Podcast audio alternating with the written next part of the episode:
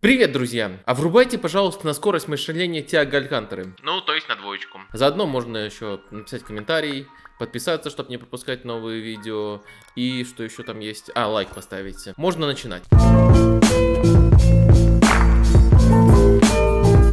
Для начала я хотел бы поговорить про цену этого трансфера. По разным источникам она не превышает 30 э, миллионов, то есть в совокупности с учетом всех бонусов. Э, более того, практически все сходятся, что это 20 миллионов э, плюс примерно 5 миллионов бонусами. И еще более того, изначально Ливерпуль заплатит только 5 миллионов за этот трансфер, и остальная сумма бонусная и э, обязательная растянется на срок контракта Тиаго Алькантара. То есть это очередная блестящая победа переговорщика Майкла Эдвардса и в целом, на мой взгляд, Ливерпуля. Какие тут есть факторы? Самое очевидное, это, конечно же, последний год контракта Тиаго Алькантары и желание уйти. Наверное, тут еще можно добавить человеческое отношение Баварии к э, футболисту, который так много сделал для клуба, и это нельзя воспринимать как должное далеко не в каждом клубе клубе подобное практикуется. Но есть, на мой взгляд, еще один очень важный элемент. Это то, как Ливерпуль оценивает э, футболиста. Классическая методика, скажем так, оценки футболистов на рынке, то, насколько хороши его умения, то, насколько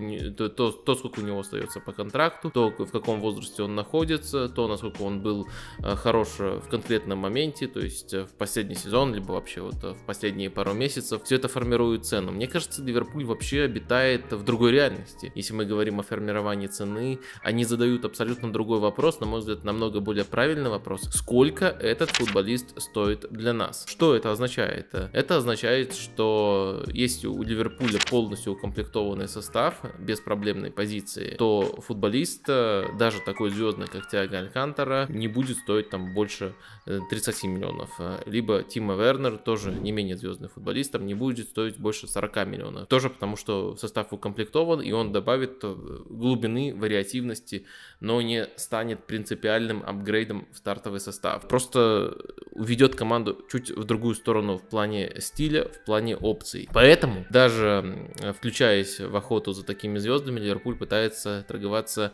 изобретательней. Есть и обратный пример. Вирджил Ван Дейк. Если мы вспомним момент, именно в который он переходил в Ливерпуль, э, цена, которую заплатил клуб, казалась выше рыночной. Но Ливерпуль задавал другой вопрос. Сколько этот футболист э, стоит именно для нас? Именно исходя из того, какой у нас подбор опций и э, какой, насколько серьезный шаг вперед поможет он сделать именно конкретной команде. Это, мне кажется, интересно, абсолютно правильная стратегия. Есть, правда, проблемка, она часто может э, не работать э, на рынке, потому что если ты будешь оценивать футболистов постоянно таким образом, а весь окружающий мир будет жить э, в старой системе ценностей, то может часто возникать ситуация, когда вокруг тебя будут клубы, которые готовы платить больше за этого конкретного футболиста. Но тут включается фактор крутости Клопа, потому что, например, и Тима Вернер, и Тиаго Алькантера прям показательно просились именно в Ливерпуле. То есть э, есть вот этот бонусный фактор, который может компенсировать э, какие-то там э, более выгодные предложения от других клубов. То есть это интересная модель, и это модель, которая пока может существовать только в исключительных, в избранных клубах, и, безусловно, Ливерпуль один из них. Интересно следить за тем, как они ее применяют.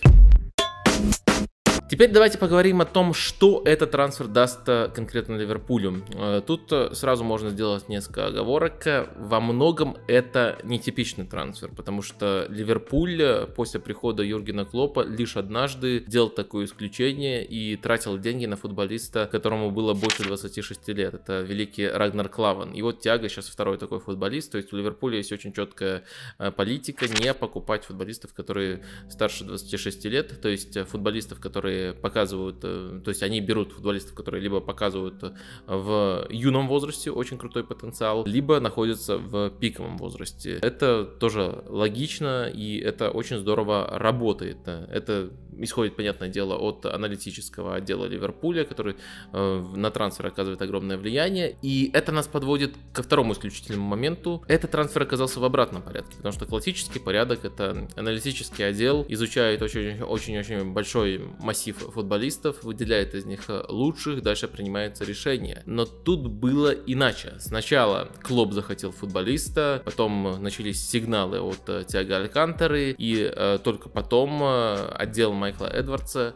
изучил этого футболиста э, в полной степени. Понятное дело, это звучит немножко абсурдно, потому изучить Тиаго Алькантеру. Тиаго Алькантера это звезда, которую все знают, и, понятное дело, знали в Ливерпуле, но в данном случае тут подразумевается проверить с помощью очень продвинутых методик статистических, насколько именно с точки зрения цифр в текущую систему Ливерпуля вписывается этот игрок, и э, дальше, по крайней мере, так гласят инсайды Атлетика, дальше было принято решение, что тут, тут тоже все очень-очень здорово сходится, но все-таки изначальный порядок был немножко нетрадиционным для Ливерпуля. Что на выходе э, мог усмотреть Клоп, что на выходе могли усмотреть аналитики Ливерпуля, ну, мне кажется, тут задумка предельно простая, и ее уже пытались на самом деле реализовать э, с помощью перехода на Бекейта. Мне кажется, Тиаго Алькантера это просто более продвинутая версия этого трансфера. И здорово, что сейчас будет даже два таких футболиста в полузащите Ливерпуля, теоретически могут играть вместе. Все начинается из того, как именно Ливерпуль строит свою игру. Мне кажется, состав, который был даже до прихода Тиаго Алькантеры, он идеально укомплектован для того, чтобы э, играть против э, соперников, которые готовы разыгрывать коротко, которые готовы подставляться под прессинг Ливерпуля. Но таких соперников э, не так уж много. Поэтому часто перед Ливерпулем э, стоит вопрос, как нужно скрывать автобусы. Тут э, у Ливерпуля есть варианты. Ливерпуль, несмотря на то, что этот трансфер делает их лучше в этом отношении, даже до прихода Тиаго был хорош хорош в этом отношении, просто немножко однообразен. По сути, несколько приемов было у команды. Главный из них это, конечно же, э, навесы. То есть есть э, Робертсон, есть э, Трента. Команда очень здорово держит структуру атакующую, но все сводится к важности двух этих футболистов. Именно если нужно вскрывать позиционно. Есть, конечно, более редкие ситуации, когда Фермина опускается в опорную зону и пытается созидать там, но этого Ливерпулю в целом не хватало. Нельзя упрекнуть их э, в полной однообразности, потому что она работала, потому что соперники не могли полностью обезвредить э, этот вариант, а этот вариант у Ливерпуля практикуется уже практически два полных года. Сейчас Ливерпуль становится еще более вариативным, то есть э, задумка, она очень проста. Не потерять в надежности прессинга, ну или потерять минимально в надежности прессинга, потому что нельзя недооценивать то, какую роль проделывают Хендерсон и Вейналдум в прессинге. Это просто э, машины, это просто футболисты-киборги. Они очень хороши в этом отношении, но в плане креативности можно найти более тонких полузащитников, полузащитников, которые будут э, созидать э, и управлять позиционными атаками на более качественном уровне. И опять же, мне кажется, эта задумка была и с э, Наби Кейта, эта задумка отчасти реализовалась с Фабиньо, потому что раньше в опорной зоне вынужден был играть просто Хендерсон, это не совсем его позиция, и Фабиньо, он не может взять на себя большой объем креативности из глубины, но он дает эту креативность из глубины. Если бы Фабиньо и Наби Кейта на регулярной основе выходили вместе, тогда бы было вообще интересно. Сейчас будет вариант даже, когда Фабиньо, Наби Кейта и Тиаго Алькантера могут выходить вместе. То есть у Ливерпуля появилось очень много опций. И вот я упомянул, что чуть, чуть что случается с Фабиньо, там вынужден снова играть Хендерсон. И это тоже один из э, плюсов трансфера Алькантеры. Он может эту позицию закрывать. То есть он дублер для Фабиньо, и он игрок в основу на позиции чуть повыше, то есть где играет Вейналдум, где играет Хендерсон вместо кого-то из них. Все говорят, что вместо Вейналдума. Я не уверен, что абсолютно в каждом матче он будет играть вместо Вейналдума. Он может играть и ближе к левому краю, ближе к правому краю. То есть, э, если с Хендерсоном что-то случается, либо если э, Клоп решает провести ротацию, то тоже э, Тяга может включиться и на этой позиции. То есть примерно такая картина. Тяга сделает Ливерпуль вариативнее, Тяга сделает Ливерпуль сильнее в матчах, где нужно э, вскрывать соперников. Опять же, я не могу сказать, что это супер проблема Ливерпуля, потому что Ливерпуль, даже вот если составлять топ команд в позиционной атаке, я думаю, в пятерку по миру входит, но было четко видно, что одна конкретная зона во всех этих атаках э, провисает. И сейчас она провисать не будет. Это вот такой, наверное, уход в сторону тонкости, потому что эффективность была и без Тиаго, вот э, примерно в 20 миллионов оценил э, Ливерпуль и очень удачно эту сделку провернул. Что теряет Бавария? Бавария, насколько я понимаю, не собирается проворачивать отдельный трансфер для того, чтобы заменить Тиаго, постараются компенсировать его внутренними ресурсами. В принципе, в этом нет ничего невозможного. Тиаго пропускал очень э, серьезный отрезок э, после карантина, и Бавария продолжала свою победную серию, очень уверенно выиграла Бундеслигу. В опорной зоне в этих матчах играли э, Горецкая и Кимих. Это другого плана связка. Это связка, которая друг друга тоже очень-очень здорово дополняет, но, конечно, она отличается от связки Тиаго Кимиха. Тиаго Кимих это такая суперинтеллектуальная связка, которая могла за 10 минут изучить прессинг соперника и понять, как нужно располагаться, как нужно продвигать мяч, как нужно зажимать соперника. В связке Кимих Горецко вообще другие принципы взаимодействия. Тут есть четкое разделение. Кимих это игрок, который э, контролирует игру, который э, направляет атаки в одиночку. Это иногда труднее делать, но против большинства соперников, ну, труднее относительно ситуации, когда рядом с ним тяга. Но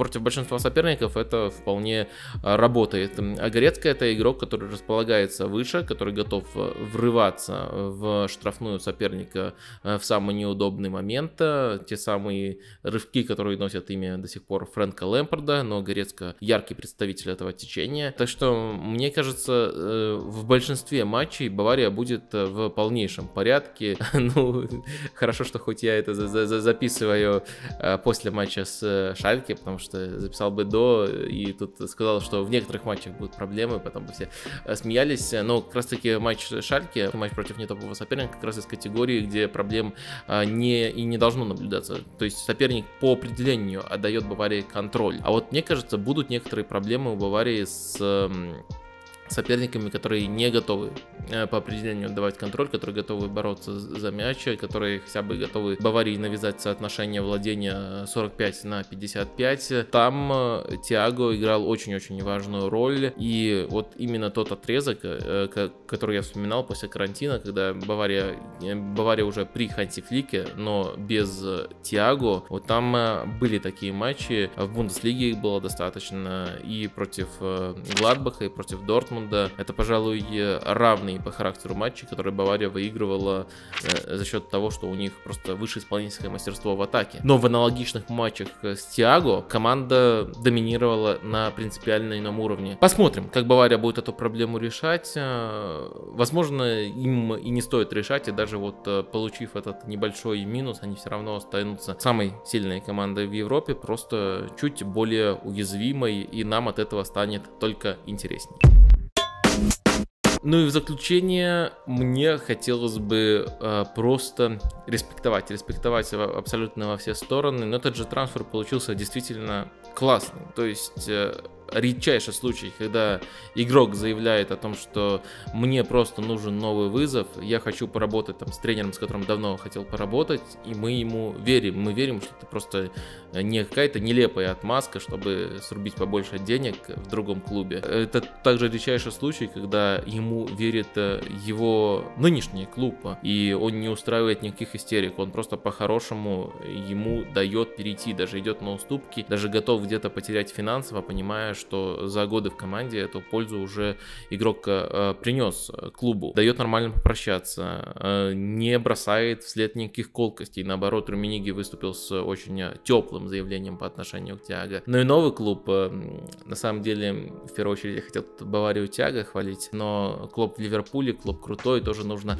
э, что-то придумать, но на самом деле тут можно упомянуть как раз таки ту систему оценки, то есть Ливерпуль э, поменял вопрос, отвечает, сколько этот игрок стоит для нас, нас, а не сколько он стоит э, в принципе. Наверное, вот за это их можно похвалить. В общем, все молодцы. Э, тяга в АПЛ, это будет очень интересно. Обязательно следите. Пока.